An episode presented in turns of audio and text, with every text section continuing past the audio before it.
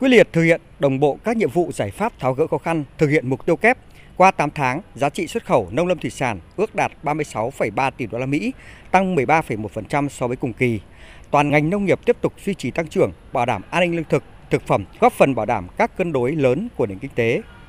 Bên cạnh tín hiệu vui về nhóm nông sản chính xuất khẩu đạt gần mười lăm tỷ đô la Mỹ qua tám tháng, tăng bảy phẩy bốn phần trăm, ngành nông nghiệp cũng ghi nhận bảy nhóm sản phẩm nông sản có giá trị xuất khẩu trên hai tỷ đô la Mỹ, gồm cà phê, cao su, gạo, rau quả, điều, tôm, sản phẩm gỗ.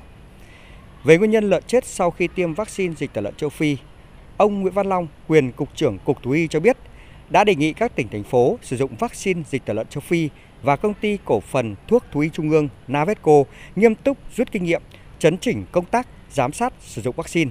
Tất cả những cái nơi mà đang thực hiện theo đúng chỉ đạo của Bộ và hướng dẫn của Cục thì đến thời điểm hiện nay là đều cho cái kết quả tốt. Yêu cầu toàn bộ tất cả hai mươi tỉnh, thành phố là nghiêm túc rút kinh nghiệm cái bài học của Bình Định, Phú Yên và Quảng Ngãi trong cái việc tuân thủ chỉ đạo của Bộ, hướng dẫn của Cục. Tiếp tục thực hiện cái việc giám sát chặt chẽ tất cả các cái đàn lợn. Cục Thú y cũng đã có cái hướng dẫn chỉ đạo trực tiếp cũng như là phối hợp cùng với địa phương cũng như công ty Navetco để khắc phục. Đặc biệt là chúng ta cần biết chính xác cái số phản ứng là bao nhiêu, số chết bao nhiêu để chúng ta có cái phân tích đánh giá một cách cụ thể chi tiết. Làm rõ thêm vấn đề này, Thứ trưởng Bộ Nông nghiệp và Phát triển Nông thôn Phùng Đức Tiến khẳng định. Đánh giá ra đi soát lại tất cả các bước rất kỹ lưỡng. Thế mà cái chất lượng vaccine nó ở chỗ nào? Bây giờ là tiêm hơn hai mươi mốt nghìn liều rồi. Nếu mà vaccine kém thì chết hết, chết vãi.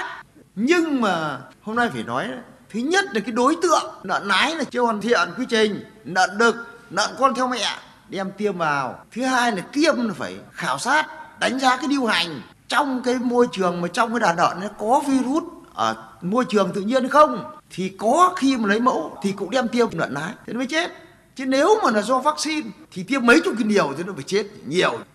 Trả lời về những giải pháp thúc đẩy xuất khẩu thủy sản những tháng cuối năm, có đạt mục tiêu chín tỷ đô la Mỹ hay không? Ông Nguyễn Quang Hùng, Phó Tổng cục trưởng Tổng cục Thủy sản cho biết.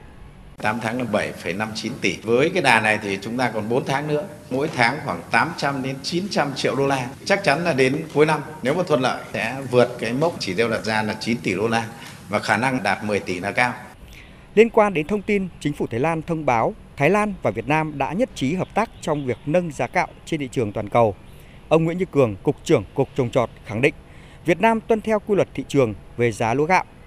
Năm nay dự kiến sản lượng lúa của Việt Nam sẽ đạt bốn mươi ba triệu tấn lúa, đảm bảo an ninh lương thực, phụ tiêu dùng trong nước và xuất khẩu. Về kế hoạch sản xuất, nếu không có những điều kiện bất thường về thời tiết khí hậu, dịch dã trên diện rộng thì khẳng định rằng vẫn đảm bảo được kế hoạch đủ lượng lúa xuất khẩu từ sáu phẩy năm đến sáu phẩy bảy triệu tấn. Tuy nhiên, được giá thế nào thì nó còn phụ thuộc vào thị trường. Cũng tại buổi họp báo, các đơn vị trực thuộc Bộ Nông nghiệp và Phát triển Nông thôn đã làm rõ hơn những giải pháp thúc đẩy các nhóm ngành hàng nông sản có giá trị gia tăng.